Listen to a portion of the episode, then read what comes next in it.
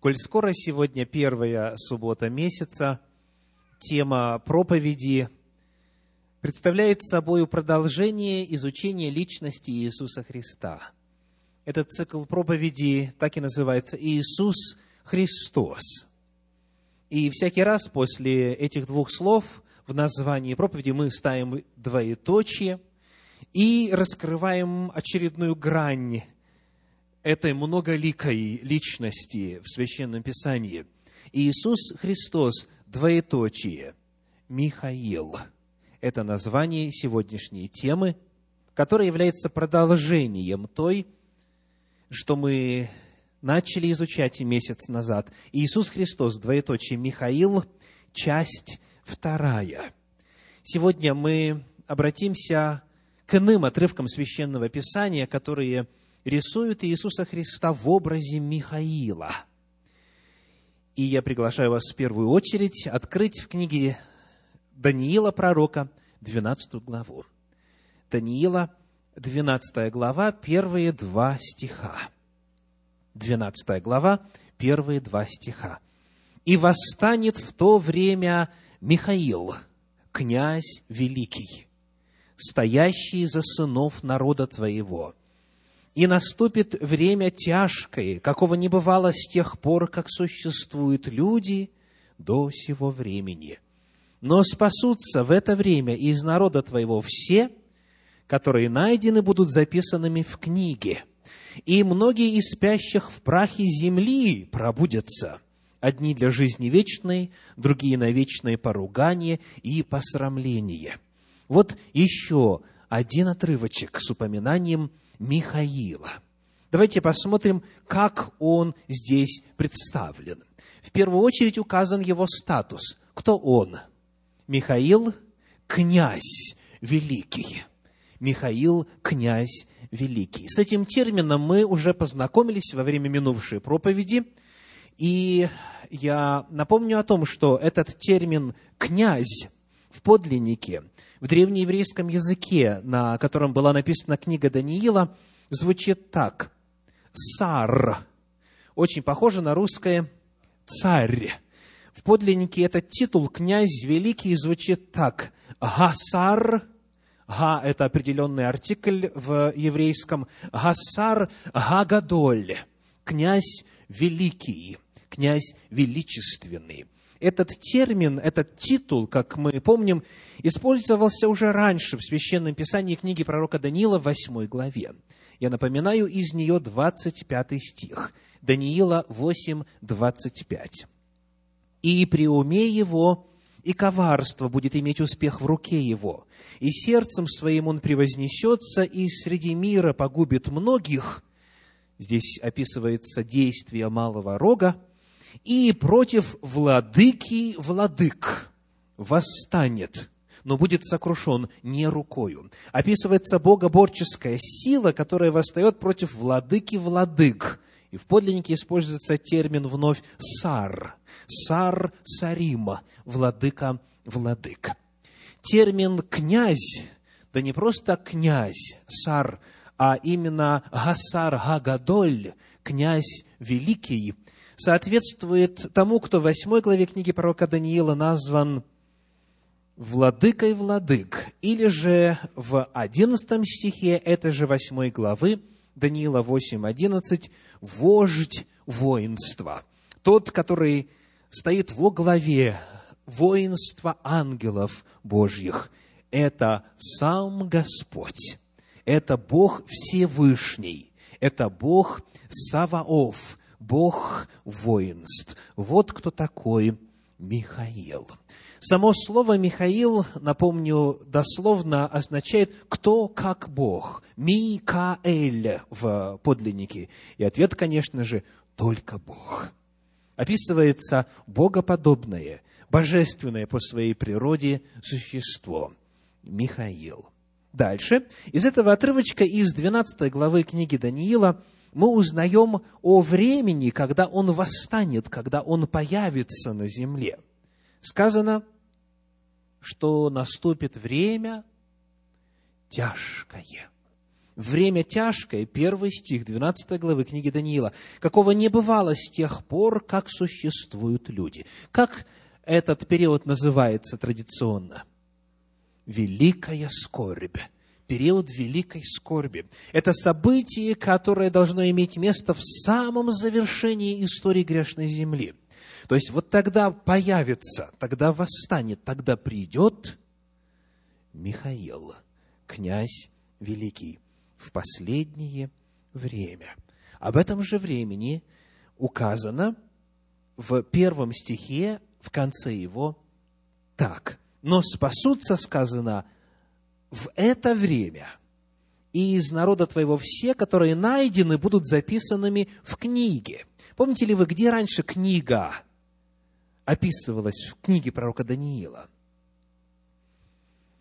В седьмой главе в седьмой главе, в стихах 9, 10, 13 и 14 рассказывается о видении небесного престола, вокруг иные престолы, судьи сели, и раскрылась книга, и иная книга, книга жизни. И вот там, в этих стихах, 9, 10, 13 и 14 стихах 7 главы книги Даниила – описывается процесс судебного разбирательства, который завершается следующим. Седьмая глава, 22 стих. Данила 7, 22.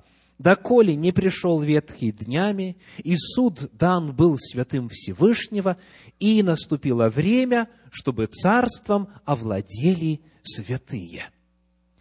Суд на небе, суд следственный заканчивается пришествием Господа на землю, заканчивается наступлением Царствия Божьего. Вот когда появится Михаил. Во время великой скорби, во время, когда завершится процесс исследования небесных книг, и те, кто найдены, будут записанными в книге жизни – те, чьи имена не изгладятся оттуда в результате небесного суда, они будут спасены. Что еще в 12 главе книги Даниила говорится о появлении и о природе Михаила? Упоминается, что когда он придет, тогда произойдет следующее. Возвращаемся к 12 главе, и прочитаем начало второго стиха. «И многие из спящих в прахе земли пробудятся». То есть описывается воскресение мертвых. Когда восстанет Михаил, когда придет Михаил, тогда мертвые воскреснут. Вот каков статус, каково время появления и какова роль Михаила, князя Великого – и главное здесь – это его отношение к нам. Каким образом обозначено его отношение к представителям народа Божия в этих двух стихах? Как он назван? Он князь, стоящий за сынов народа твоего, сказано Даниилу. То есть, это князь народа Божия, это могущественная духовная личность, божественная по своей природе личность, которая на нашей стороне, если мы принадлежим к народу Божию. Его отношение к нам выражено так – стоящий, то есть защищающий, оберегающий, преследующий интересы народа Божия. И это удивительная благая весть мы не одиноки с вами в великом противостоянии между силами добра и зла. На нашей стороне находится Михаил. Здесь очень важно отметить, что в иудаизме среди народа Божьего на протяжении столетий сохранявшего священные пророческие книги. Представление о Михаиле о его личности, его природе следующие. Они, древние раввины древности, отождествляли Михаила с долгожданным Машиахом, то есть Мессией, помазанником. В древних комментариях, таких как, например, Зебаим, Менаот, Мидраш Раба, Мидраш на Псалтирь, Песик Тарабати и так далее, утверждается, что вот этот вот Михаил, князь великий, это никто иной, как Машех, как Мессия, как Божий помазанник, который по-гречески называется Иисус Христос.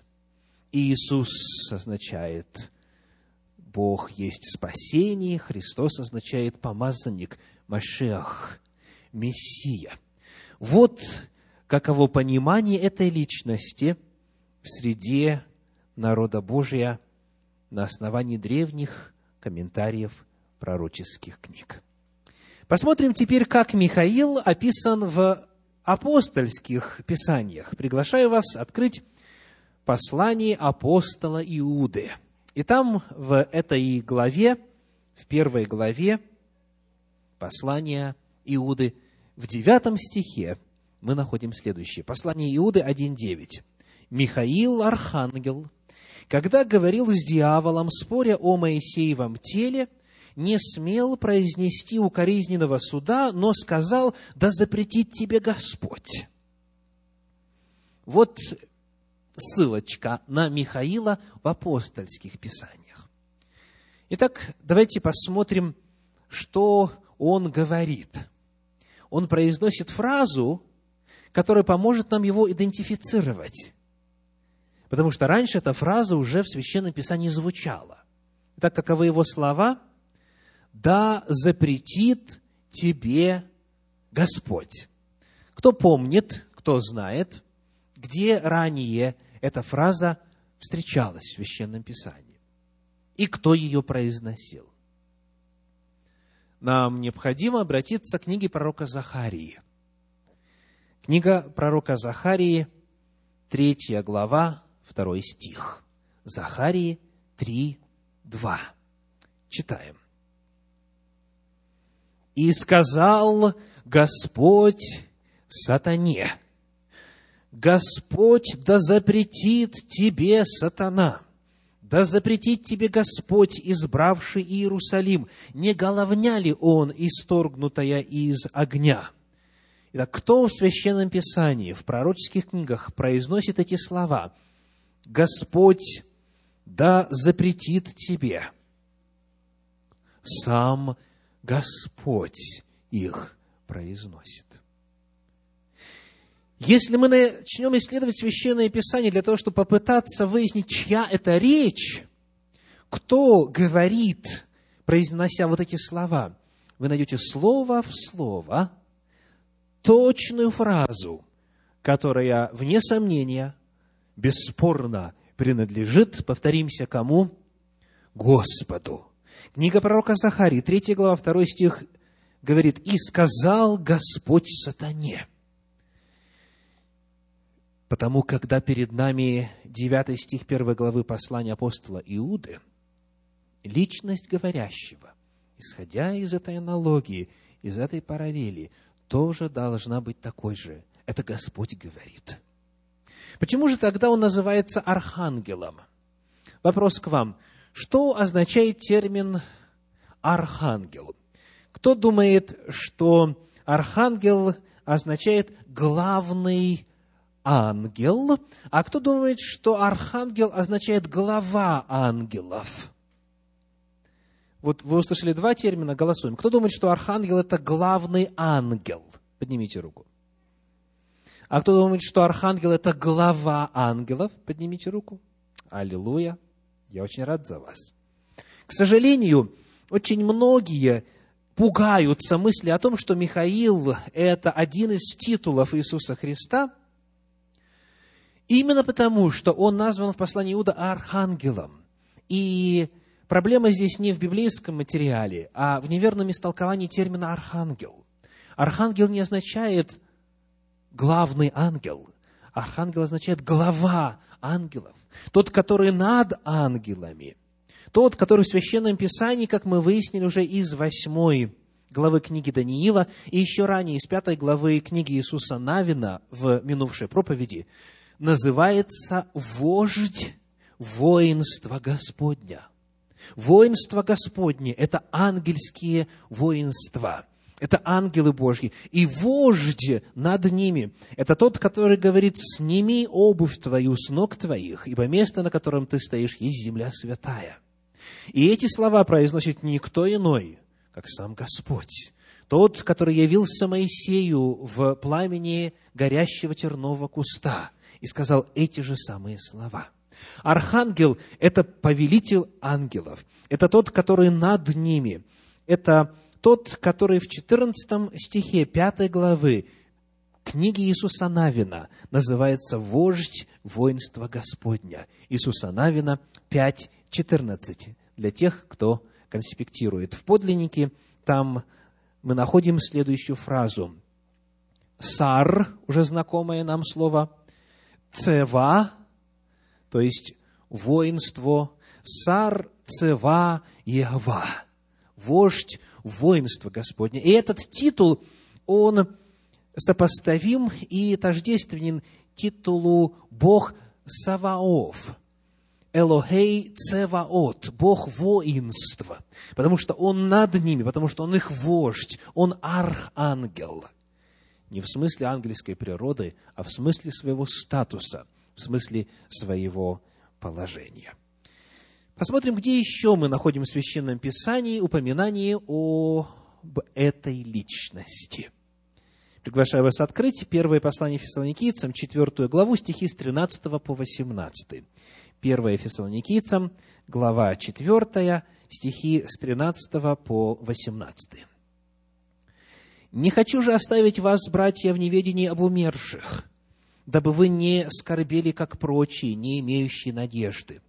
Ибо если мы веруем, что Иисус умер и воскрес, то и умерших в Иисусе Бог приведет с Ним. Ибо сие говорим вам Словом Господним, что мы, живущие, оставшиеся до пришествия Господня, не предупредим умерших, потому что сам Господь при возвещении, при гласе Архангела и трубе Божией сойдет с неба, и мертвые во Христе воскреснут прежде. Потом мы, оставшиеся в живых, вместе с ними восхищены будем на облаках в сретении Господу на воздухе. И так всегда с Господом будем. И так утешайте друг друга сими словами. Здесь, в этом отрывочке, который повествует вновь о том же самом времени, о котором рассказывал Даниил, о времени последнем – о времени конца грешной истории. Здесь, в этом отрывочке, описывается также и воскресение, о котором говорил и пророк Даниил в 12 главе. Здесь указана причина воскресения мертвых. От чего они проснутся, согласно тексту? Чей глаз их пробудит, согласно прочитанным стихам. Давайте прочитаем еще раз 16 стих. «При гласе архангела мертвые во Христе воскреснут». Причина воскресения мертвых, согласно этому отрывочку, такова. От гласа архангела или во время звучания гласа архангела. Вы помните, что в книге Даниила в 12 главе когда восстает Михаил, тогда происходит что? Воскресение мертвых. Здесь мы находим ту же самую картину. От глаза архангела пробуждаются мертвые. И Господь в Священном Писании специально для нас оставил те же самые слова, для того, чтобы еще раз ответить на вопрос, кто же этот архангел. Это Евангелие от Иоанна, 5 глава, стихи 28 и 29. Евангелие от Иоанна, глава 5, стихи 28 и 29. «Не дивитесь всему, ибо наступает время, в которое все находящиеся в гробах услышат глаз Сына Божия, и изыдут, творившие добро в воскресенье жизни, а делавшие зло в воскресенье осуждения. Итак, чей глаз пробудет спящих в прахе? Глаз Сына Божия. Сказано здесь, а в 4 главе 1 послания Фессалоникийцам, глаз Архангела. Вновь мы видим, как Архангел и Сын Божий отождествляются – это одна и та же личность. Михаил, глава ангелов, вождь воинства Господня, Бог Саваоф. Это Иисус Христос. Это один из титулов Иисуса Христа в Священном Писании. И, наконец, последний отрывочек, где в апостольских писаниях используется имя Михаил применительно к этой духовной личности, это 12 глава книги Откровения. Приглашаю ее открыть. Откровение, 12 глава, стихи 7 по 9. 12 глава, 7 по 9. «И произошла на небе война. Михаил и ангелы его воевали против дракона, и дракон и ангелы его воевали против них. Но не устояли, и не нашлось уже для них места на небе, и низвержен был великий дракон, древний змей, называемый дьяволом и сатаною, обольщающий всю вселенную, низвержен на землю, и ангелы его низвержены с ним. Михаил и ангелы его воюют на одной стороне, дракон и ангелы его на другой стороне. Михаил здесь снова представлен как вождь воинства Господня, как архангел, как глава ангелов, как Бог Саваоф. Это тот, кто однажды еще на небе противостал дьяволу и ангелам, пошедшим за ним. Он здесь представлен точно так же, как и в 10 главе книги Даниила, которую мы исследовали в минувшей проповеди, а именно, этот князь, эта духовная личность противостоит и борется с другими князьями, с мироправителями тьмы века сего. Он тот, кто одолевает, кто побеждает, кто победил представителей начальств, властей, дух в злобы поднебесных. Это Господь наш Иисус Христос. В завершение своей короткой проповеди я хочу в качестве иллюстрации показать вам три картины. Три картины из истории, которые отражают понимание личности и природы архангела Михаила в истории христианской церкви. Первая картина принадлежит перу кисти Рафаэля – написано в 1518 году. Михаил Архангел, побеждающий дьявола. Вот эта вот картина, она есть у нас и в 10 главе книги Даниила, и в 12 главе книги Откровения. Как вам нравится дьявол? Видите, какие у него выпученные глаза и высунутый язык. Вот так вот Рафаэль представил себе дьявола. Если вам не очень хорошо видно, я расскажу, что у этого существа есть крылья, у того, кто дьяволом тот изображен, и хвост, и хвостом он обвил ногу Михаила Архангела, и когтями в эту же ногу вцепился, но вы видите, что меч уже занесен, и Михаил, Архангел, дьявола побеждает. Следующая картина принадлежит арамеанской культуре. Кто из вас знает, как правильно поставить ударение в имени этого художника? Торос Рослин, да? Тринадцатый век. Он работал над иллюстрацией Евангелий и оставил после себя множество миниатюр. Он работал над иллюстрацией к священному писанию. И вот здесь, на этой миниатюре, архангел Михаил и три отрока в печи огненной. И она представляет собой особый интерес, потому что, если вы помните, в книге Даниила, там, в третьей главе, где описываются юноши в огненной печи, Четвертый, неожиданно появившийся в печи, весьма изумивший царя и его придворных, назван как? Давайте проверим. Кто-то сказал «сын человеческий», кто-то сказал «сын Божий». Это книга Даниила, третья глава. Попытаемся найти 25 стих. Даниила 3, 25. На это он сказал, «Вот я вижу четырех мужей, не связанных, ходящих среди огня, и нет им вреда, и вид четвертого подобен Сыну Божию».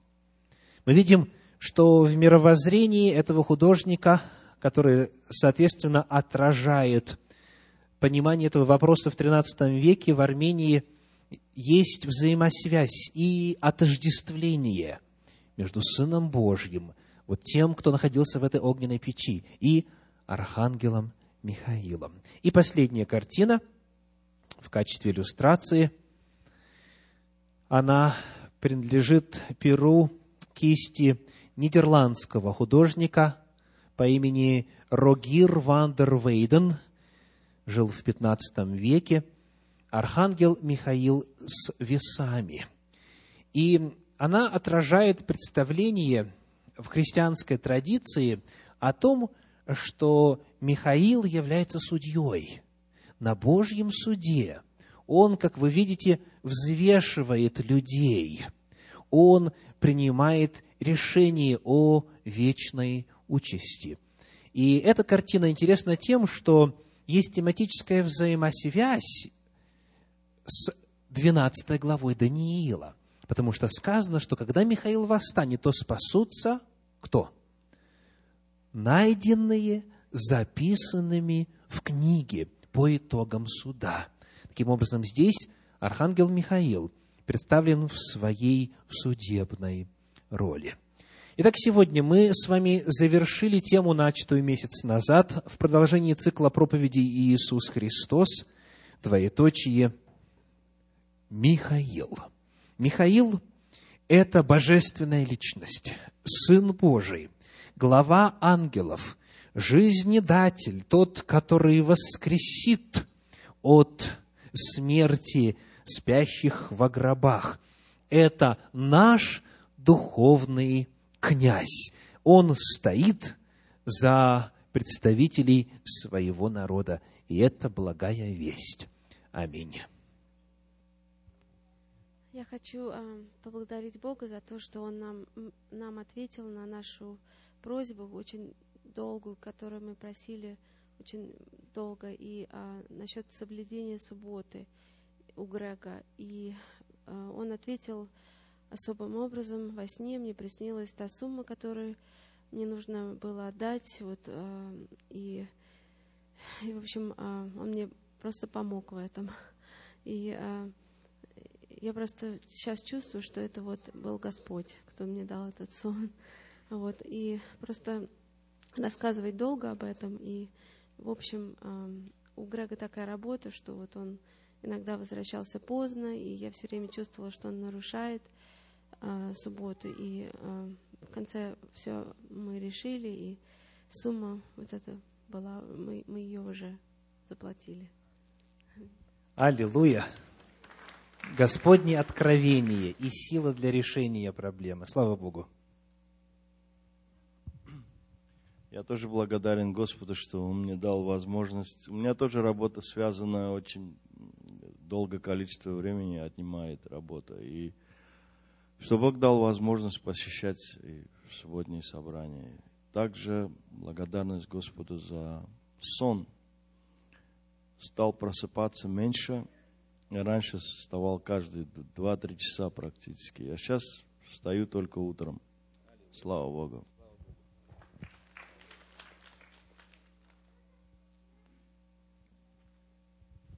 Я хочу поблагодарить Бога за то, что февраль месяц, самый короткий в году, оказался для меня самым э, значительным и длинным. Потому что закончился один период времени, когда я работал на чужом траке, а теперь приобрел свой и уже два дня как вышел на работу в новой компании на своем траке. И это новый этап, я верю, что он послужит славе Господа.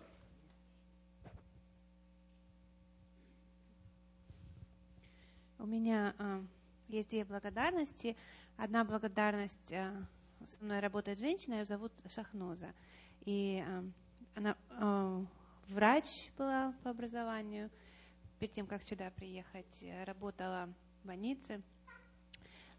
Очень интеллигентный человек, такой очень интересный. Они мусульмане, но очень такие какие-то мягкие, такие добрые, у них такие отношения в семье хорошие. И не едят свинину, ну, мне думаю, вот такой perfect adventist. Вот, э, и каждый раз я ее, когда пыталась пригласить в церковь, она так, ну, интересуется, э, вот ее даже знает э, Элина, подруга здесь ее, вот. Пытаюсь пригласить, и она так с удовольствием, и всегда что-то случается. Вот сатана, знаешь, она как бы гонки с ней были. Вот только я придумаю, думаю, ладно, вот в эту субботу приглашу, раз ребенок заболел, другую субботу приглашу, раз это, то у нее не было работы по выходным, теперь ей работу предложили хорошую выходные. Постоянно что-то случалось. И молитвенную группу я написала молиться на домашней церкви. Говорю, помолитесь, пожалуйста, за Шахнозу. Бог так ответил, интересно. Э, мне Лена э, Бочкарева дала э, на диски Тору, Ридинс, вот эти проповеди. И вы себе не представляете, они у нее такой интерес вызвали. Мы едем на работу, постоянно слушаем закончили, едем обратно, слушаем. Подъезжаем, ты вот тут выключи, дальше не слушай. В следующий раз я, меня возьмешь, будем дальше, ты без меня не слушай. Вот. И вот так уже несколько недель. А вчера, в пятницу, а, а, там одна Тора была, где Болотников говорит. И Болотников, он не цитирует из Библии. Трудно понять комментарий. Я не включила, думаю, я сначала надо Библию прочитать, а потом комментарий, потому что так все запутается, там про Фомарь, про вот непонятное будет. Она, значит, э, на одну работу ехали, она терпела, на вторую, слушай, почему ты сегодня не включаешь ничего, слушай? Я говорю, да, говорю, не поймете, надо сначала Библию это самое. Хотите, говорю, другую проповедь вам включу, про благословение, у меня всего одна была на телефоне. Да, говорит, и это самое. И мы обратно ехали, включила, от начала до конца все прослушали. Вот. И она даже спрашивает меня теперь. Я так Богу благодарю, что Бог все-таки завоевывает сердца разными способами. И прошу молиться за нее чтобы Господь, потому что у нее очень такой интерес. А еще она мне говорит, а помнишь, ты мне диск обещала про э, последние события, про конец света? Я же, говорю, жду, жду, жду, а ты мне ничего не приносишь. Вот. Это у меня одна благодарность такая, и просьба поддержать, помолитесь, пожалуйста, за нее. А, а вторая благодарность, у меня есть время еще? Чуть-чуть? Вот. Э, ну, это очень такая драматическая ситуация была на... Э, э, дело в том, что чуть-чуть долгая история, но я быстро попробую. А, значит, э, одна из моих клиенток, у нее племянница живет в бейсмент, подвал. Ну и как бы мы с ней так разговорились, и она такая разговорчивая оказалась. Э, у нее двое деток, и все вместе с ней там живут. Оказывается, они с мужем поссорились без причины. Она говорит, я не знала, что случилось, до сих пор, говорит, не пойму, что такое, все нормально, 8 лет жили, все хорошо было. В общем, э, разошлись, она живет у своей тети уже полгода, считай. А, вот. И на нервной почве у нее развилась болезнь, а, значит, какое воспаление костей стало. Ей сделали операцию. А, вот. Э, потом а муж с ней вообще не разговаривает. Если она ребенка к нему привозит, он посылает маму забрать.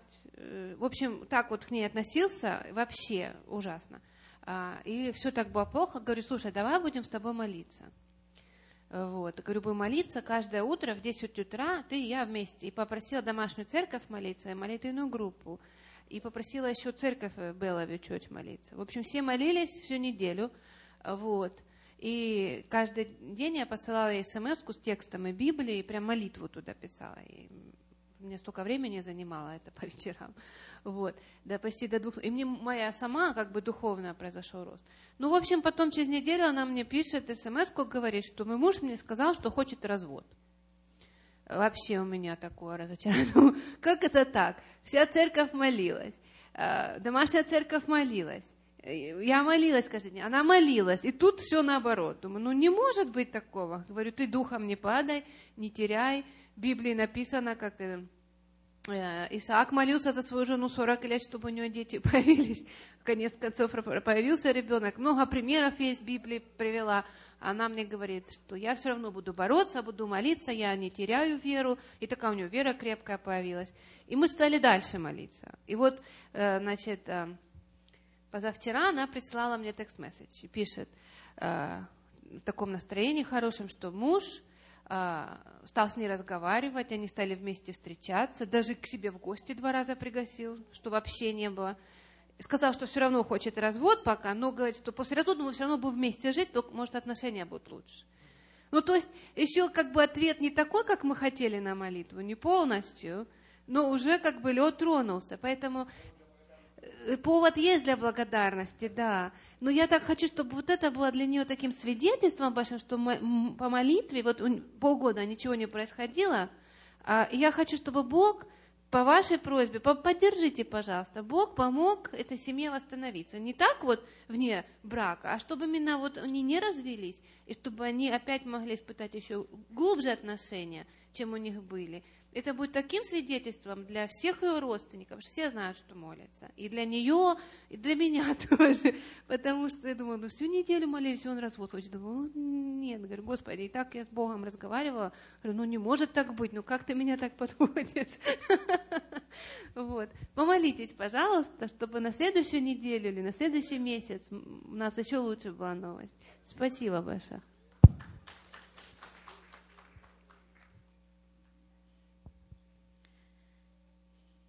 Я хочу благодарить Бога за то, что я сегодня здесь, потому что на этой неделе был, была авария со мной.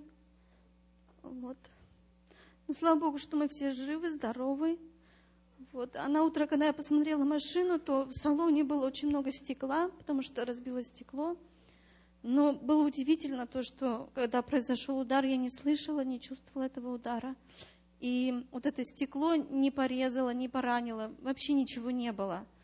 Вот. И я благодарю Бога, что Он послал ангелов-хранителей, что нет никаких увечий, ничего. Слава Богу.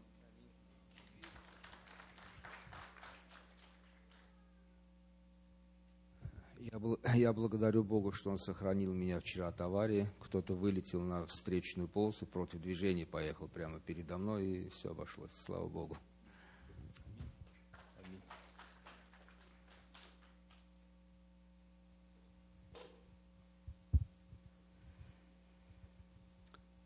Я благодарю Бога за то, что Архангела Михаил принял плоть и пришел в этом мире как Спаситель мира и Спаситель лично моих грехи, которые я был самый большой грешник на этой земле. И слышал сегодня, сразу не понял, а потом понял, что Иисус Христос это был в начале от сотворения мира.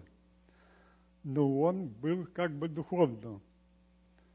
А когда пришел на этой земле, он принял плоть человеческий, такая, как моя и как твоя. И он страдал за наши грехи и спас только тех, которые желают принимать его. Как написано в Евангелии от Матфея, 24 глава, 30, 14 э, стих. «Сия Евангелие будет проповедано по всему миру, во свидетельство всем народам. Кто будет принимать как свидетельство, а кто будет принимать как спасение. Потому что Евангелие будет судить нас, как написано в Иоанна 5 глава, 24 стиха. Истинно, истинно говорю тебя, кто услышит Слово Господне и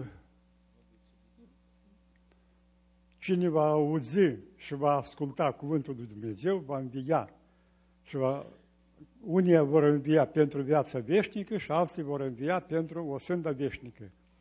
Și acum am o dorință la Dumnezeu имею нужду перед Богом, хочу Евангелие, то есть Библию, с английский, с русский параллельный, с комментарием. Если кто может помочь мне достать такую Библию, которая имеет комментарии, и с переводом параллельно написано русский и английский. Да благословит вас всех Господь, имена также и также и пастыря. Аминь. Аминь.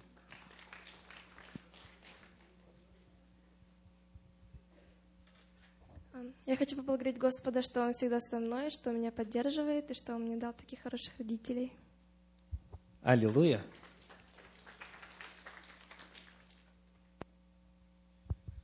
Я хотел поделиться э, опытом, как Бог... Я, я, может быть, раньше это делал, но не так понимал. В том, что в Малахии 33.10 сказано, принесите все десятины и, и в дом хранилища, чтобы в доме была пища. И Малахия 3.10, не 33.10. И там еще в конце говорится, что я вас благословлю до избытка.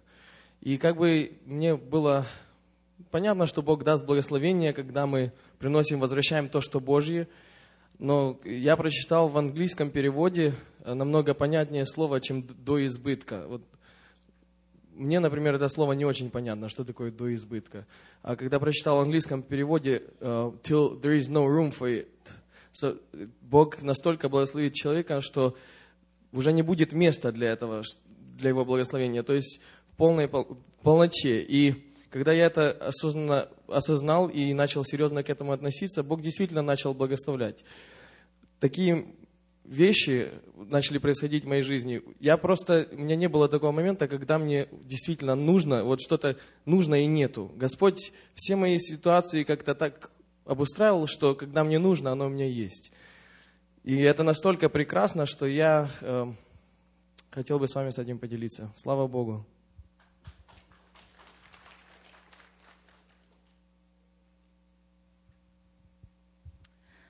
У меня на той неделе в моей семье были небольшие проблемы с моим младшим братом, проблемы в школе, и он сломал руку себе, и как-то все навалилось на мою маму, и на папу, и на родителей.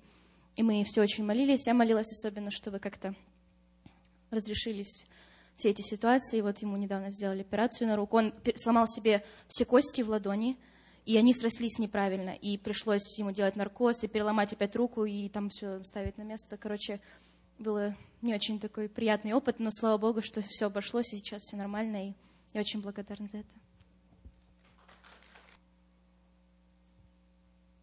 Мы завершаем служение свидетельств и прочитаем вместе текст, который вы видите на экране, громко, уверенно, с верою вслух.